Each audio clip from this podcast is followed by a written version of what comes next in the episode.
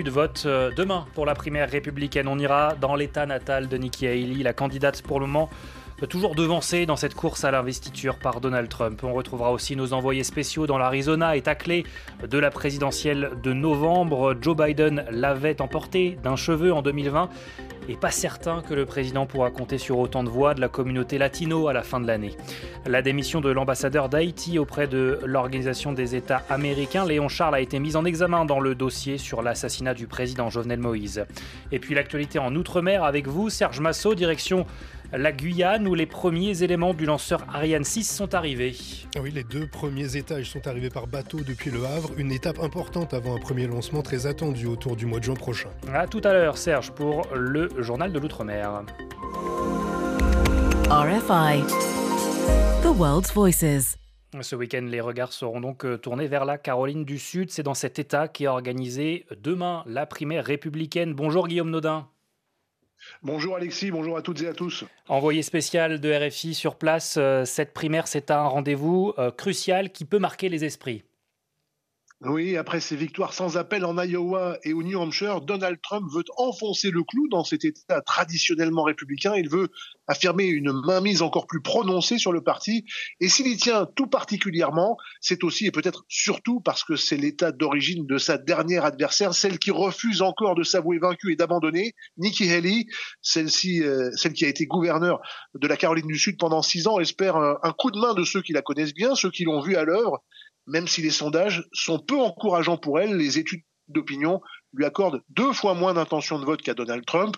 Elle prend clairement le risque d'une humiliation sur ses propres terres. C'est d'ailleurs ce que cherche Donald Trump, qui a manifestement du mal à admettre que quelqu'un s'oppose à son triomphe annoncé.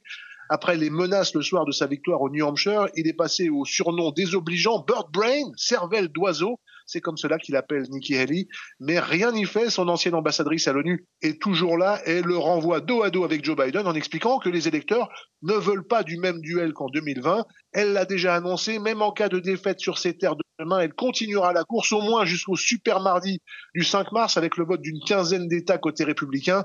Le pari semble un peu désespéré, mais elle veut continuer à faire entendre sa différence et à ne rien céder à Donald Trump. Merci Guillaume Nodin, envoyé spécial de RFI en Caroline du Sud. Donald Trump qui, de sondage en sondage, devance Joe Biden dans plusieurs États clés des États-Unis. Le président en recul, notamment au sein de l'électorat latino-américain. C'est le cas en Arizona, remporté par Joe Biden en 2020. On y retrouve nos envoyés spéciaux Abla Jounaidi et Julien Boileau. Euh, Abla, où êtes-vous exactement aujourd'hui? Alors aujourd'hui, on est à Tucson, dans le sud de l'État, euh, une étape seulement avant d'aller en direction de la frontière avec le Mexique, à la rencontre des communautés qui vivent à proximité de la frontière, et pour voir les premiers concernés par la crise humanitaire décrite par les organisations qui leur viennent en aide, les migrants. Alors, avant de parler de ce sujet de l'immigration, est-ce que le camp démocrate de Joe Biden perd du terrain parmi l'électorat latino? Il est sans doute trop tôt pour être euh, définitif, cela dit, plusieurs sondages le disent, oui. Et parmi les témoignages que j'ai glanés, l'enthousiasme n'est pas au rendez-vous concernant le président sortant. Beaucoup d'électeurs lui attribuent, à tort ou à raison, la dégradation de leur vie quotidienne, l'augmentation du coût de la vie, que ce soit le crédit pour s'acheter une maison ou une voiture, ou le carburant. On parle là d'une classe sociale qui travaille, souvent très dur, pour joindre les deux bouts. Alors je n'ai pas rencontré durant mon séjour de militants latinos pro-Trump. Ils existent, mais ils sont une minorité. Le plus frappant, c'est que plusieurs personnes que j'ai rencontrées me disaient qu'elles n'iraient pas voter en novembre. Et ça, ce sera une mauvaise nouvelle pour Joe Biden. On se souvient qu'il y a quatre ans, la mobilisation des électeurs latinos avait euh, favorisé sa victoire dans cet État historiquement républicain qu'est l'Arizona.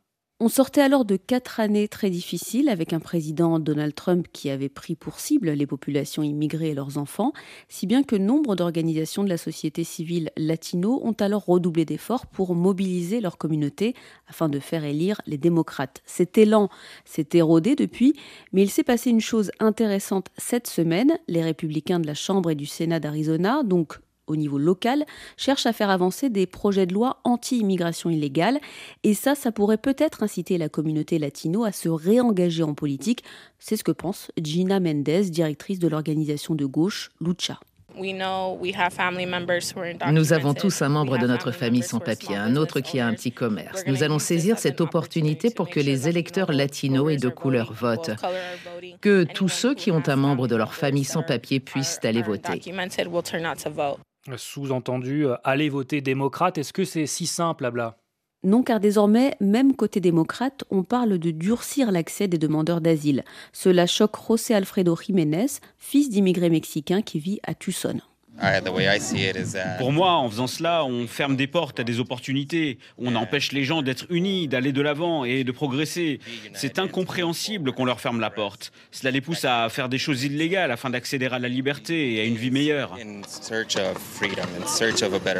José ne m'a pas dit s'il irait voter pour le candidat démocrate en novembre, mais il est clair qu'un durcissement de la politique d'accueil de la part du président candidat serait très mal perçu chez nombre d'électeurs latinos ici en Arizona. Merci à Avec euh, Julien Boileau, envoyé spéciaux de RFI en Arizona. On reste aux États-Unis pour la revue de presse euh, des Amériques. Bonjour Marine de la Moissonnière. Bonjour Alexis, bonjour à tous. Avec une question, en Floride, les jeunes vont-ils être privés de réseaux sociaux? Le Parlement de cet État a voté hier une loi interdisant les réseaux sociaux aux moins de 16 ans, explique euh, le Miami Herald, qui rapporte les arguments de ceux qui ont voté pour ce texte. En résumé, selon eux, les réseaux sociaux sont addictifs et mauvais pour la santé mentale des jeunes. Les géants de l'Internet le savent et n'agissent pas. Et pour autant, les ados de Floride ne vont pas tout de suite être privés d'Instagram ou de TikTok. Et non, car le texte doit encore être promulgué par le républicain Ron DeSantis. Or, celui-ci est sceptique, explique le Miami Herald. Le gouverneur de Floride aimerait notamment que les parents aient le dernier mot, qu'ils puissent autoriser ou pas leurs enfants à utiliser les réseaux sociaux. Et puis, quand bien même Ron DeSantis donnerait son feu vert à cette loi, les entreprises concernées pourraient la contester devant des tribunaux, analyse le Miami Herald, qui prédit un long combat judiciaire. Le journal rappelle que d'autres États ont tenté d'interdire les réseaux sociaux aux enfants, mais à chaque fois, la justice les a forcés à faire marche arrière. Une telle loi est contraire à la Constitution américaine et notamment à la liberté d'expression des jeunes, ont estimé les juges. À la une également, Marine, le président mexicain sous le feu des critiques après qu'il a révélé le numéro de téléphone d'une journaliste. Oui, lors de son habituelle conférence de presse retransmise à la télévision, Andrés Manuel López Obrador a donné en direct le numéro de portable d'une journaliste du New York Times basée à Mexico. Tout cela alors qu'il se plaignait d'une enquête du journal sur de possibles liens entre son entourage et des cartels de la drogue, comme le raconte le New York Times. AMLO a lu l'intégralité du mail que cette journaliste lui avait adressé pour lui poser des questions dans le cadre de la rédaction de cet article. C'est illégal et cela met l'équipe du journal américain en danger, a réagi euh, sur X le représentant au Mexique du Comité pour la protection des journalistes, rapporte le New York Times. Révéler le numéro d'une journaliste, c'est une tactique préoccupante et inacceptable de la part d'un dirigeant mondial à un moment où les menaces contre les journalistes vont en augmentant, estime pour sa part le quotidien. Le Mexique est ainsi l'un des pays les plus dangereux au monde pour les journalistes Millenniaux recense d'ailleurs toutes les attaques subies par des membres des médias depuis 2022. Une longue liste d'agressions, d'attaques, d'enlèvements et de meurtres qui fait froid dans le dos. Quant à Andrés Manuel López Obrador, il est désormais sous le coup d'une enquête. L'Institut mexicain de la transparence, d'accès à l'information et protection des données personnelles s'est immédiatement saisi de cette affaire et va vérifier si le président a enfreint la loi. Radio Francia Internacional. Trois partis d'opposition déboutés au Salvador, ils avaient demandé l'annulation des législatives du début du mois, pointant des irrégularités. Euh, demande jugée irrecevable par le tribunal suprême électoral. Le parti euh, du président réélu Naïb Boukele a remporté 54 des 60 sièges du Congrès lors de ces législatives. Le chef de l'État du Salvador, qui était invité à la CIPAC, la conférence des conservateurs américains, qui se tient euh, en ce moment près de Washington, il est revenu sur euh, la crise des opiacés qu'affrontent les États-Unis, des centaines de milliers de morts depuis 25 euh, ans. Naïb Boukele a dressé un parallèle entre cette crise et la guerre des gangs au Salvador. Des grandes villes en déclin comme Baltimore, Portland, New York, pour n'en nommer que quelques-unes. Des lieux où la criminalité et la drogue sont devenues la norme, acceptées et même promues par le gouvernement. Combien de jeunes avez-vous perdu dans les rues de Philadelphie ou San Francisco à cause du fentanyl? Est-ce que l'on voyait de tels lieux d'apocalypse? 5, 10, 15 ans auparavant? Imaginez ce que cela peut donner dans les 5, 10, 15 prochaines années. C'est la même chose qui se passait au Salvador. En moins d'une décennie, les gangs ont pris le contrôle de tout le pays et de la société, se muant en un gouvernement parallèle, contrôlant les élections et même les partis politiques. Le titre de capitale mondiale du meurtre est un titre tragique à détenir. S'en débarrasser était le strict minimum à accomplir pour commencer à penser à la reconstruction de notre pays. Le président du Salvador, Naïb Bukele, dans son discours à la CIPAC près de Washington. RFI, il est 8h20 à Port-au-Prince. Port-au-Prince, 89.3 FM. On vous retrouve Marine de la Moissonnière en Haïti. Léon Charles, ambassadeur du pays à l'OEA, l'Organisation des États américains, a démissionné il fait partie des 51 personnes mises en examen dans l'assassinat du président Jovenel Moïse. Léon Charles voulait pouvoir se défendre, explique le Nouvelliste, patron de la police haïtienne, au moment de l'assassinat de l'ancien président. Il veut disposer de toute liberté pour répondre aux accusations dont il fait l'objet, ajoute Radio Télé Galaxie, des accusations qu'il réfute.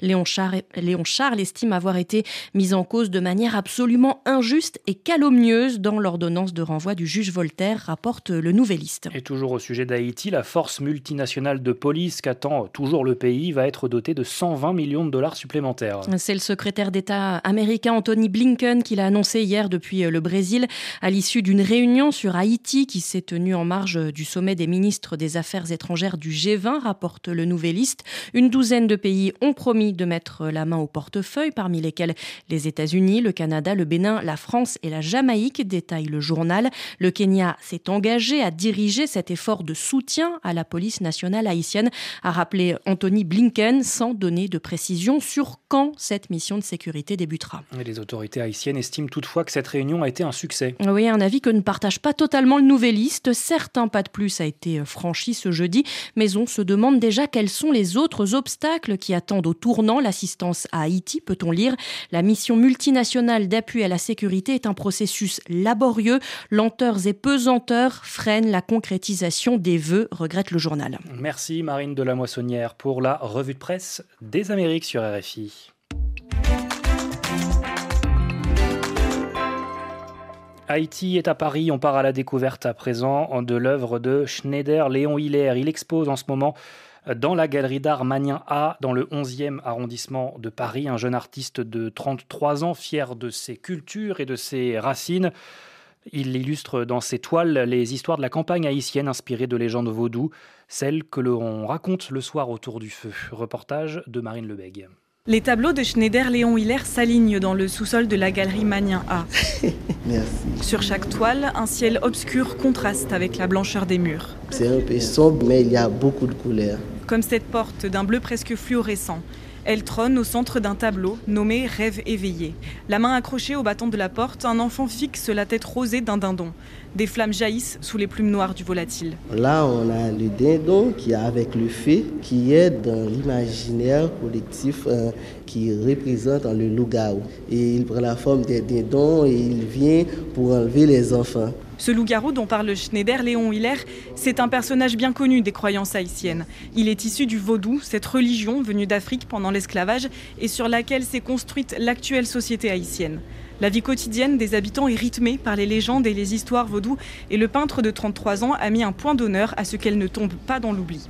Ces histoires, ce ne sont pas des histoires écrites, ça reste dans l'oralité. Et moi, je fais un travail de mettre ça sur des châssis, sur des canevas pour un peu les protéger, pour un peu les partager. C'est notre identité aussi, ça. Et moi, je pense que toutes ces histoires, il y a un fond de vérité, c'est ça.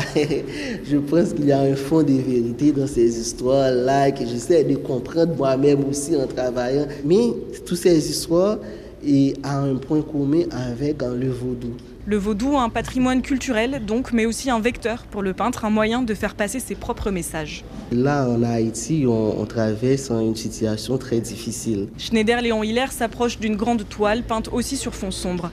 Des tombeaux apparaissent au premier et à l'arrière-plan. La scène se déroule dans un cimetière.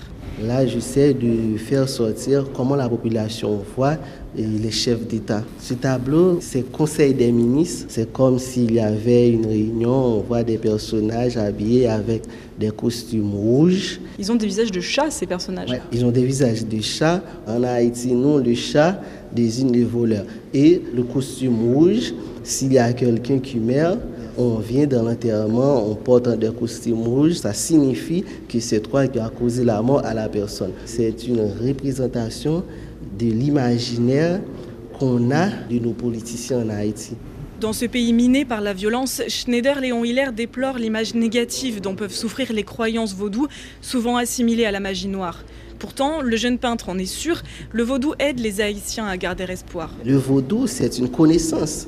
Là, il y a des mauvaises personnes qui possèdent la connaissance et qui font des trucs hein, qui, qui n'est pas bien. Mais ce n'est pas le vaudou en soi qui est négatif. Ce n'est pas la solution, mais ça peut aider. Et ça aide les gens aussi parce qu'il y a vraiment des gens qui ont dans des situations terribles, difficiles, mais comme ils croient, la croyance, c'est un soutien quand même. Le vaudou, acte de résistance à l'époque coloniale, est donc toujours profondément enraciné dans la culture haïtienne, 220 ans après l'indépendance du pays. Marine Lebeg et cette exposition est à retrouver à la galerie Magnien A jusqu'au 16 mars. Dans un instant, sur RFI Littérature sans frontières, Catherine Fruchon-Toussaint reçoit la Camerounaise Emily Boom pour son roman Le rêve du pêcheur, publié aux éditions Gallimard. Mais tout de suite, l'actualité en Outre-mer. Le journal de l'Outre-mer. À Kourou, en Guyane, le nouveau lanceur Ariane 6 est prêt à être assemblé. Bonjour Serge Massot. Oui, bonjour Alexis. Ce sont les deux premiers étages qui sont arrivés depuis le Havre à bord du cargo hybride La Canopée. Une fois assemblés, ils vont former le corps central du lanceur spatial européen, très attendu pour affronter la concurrence du lanceur américain SpaceX. Écoutez Loïc Ménager, le directeur d'Ariane Groupe Guyane, au micro de Jean-Gilles Lassard de Guyane la Première. Beaucoup d'émotions et puis une euh, grande fierté qui marque euh, l'aboutissement du travail euh, de plusieurs années de la filière spatiale européenne, puisqu'on reçoit les deux étages du premier lanceur Ariane 6. L'étage principal qui est euh, intégré sur le site d'Ariane Group dans la région parisienne au Muro, et l'étage supérieur qui est intégré sur le site de Brême en Allemagne. Et donc là, on va rentrer dans la dernière ligne droite dès vendredi nous commencerons euh, la phase de la campagne du premier vol avec l'intégration de ces lanceurs dans le bâtiment d'assemblage final sur euh, l'ensemble de lancement Ariane 6. Et le premier tir d'Ariane 6 est attendu autour du mois de juin prochain. Les vols à main armés en hausse de 29% en un an en Guadeloupe, les violences physiques en hausse de 25%. Les autorités de l'État ont présenté hier les chiffres de la délinquance et ils ne sont pas bons, avec toujours le problème de la circulation des armes à feu. Le préfet de Guadeloupe, Xavier Lefort. On a un problème en ce qui concerne effectivement les atteintes à l'intégrité physique des personnes, et notamment euh, au vol à main armée, et ça c'est directement lié à la problématique de circulation des armes. Il faut qu'on renverse la situation en matière de circulation et détention des armes. il faut qu'on poursuive en 2024 ce travail. On a mené un certain nombre d'opérations place nette. Puis il y a un travail de, de, pédagogie, de sensibilisation auprès des parents. Vous savez qu'on a lancé l'opération Déposons les armes. Quand on a des enfants et qu'on voit que ces enfants effectivement euh, sortent avec un pistolet, eh ben, il faut peut-être discuter, il faut peut-être expliquer les choses plus qu'on ne le fait aujourd'hui. Il faut que cette année on obtienne des résultats euh, significatifs. On est dans une situation aujourd'hui dont on ne peut pas se satisfaire en matière de circulation et de détention des armes ici en Guadeloupe. Des propos recueillis par Thierry Philippe de Guadeloupe la première. Et puis les Martiniquais qui doivent prendre l'avion pour se faire greffer un rein n'auront désormais plus rien à payer grâce à une convention qui vient d'être signée par l'Agence régionale de santé, par la Sécurité sociale et par trois compagnies aériennes. Violaine Emma, néphrologue depuis 40 ans en Martinique, s'en réjouit. Je trouvais assez indécent, j'emploie le mot, qu'on puisse dire à un patient de payer un billet d'avion pour aller se faire soigner.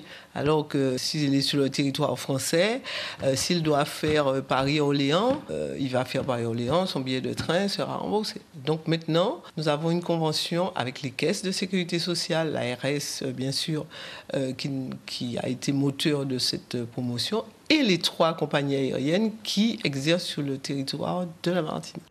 Des propos recueillis par Bianca Caretto de Martinique la première. Bonne journée sur RFI. Merci Serge Massot, bonne journée à vous également.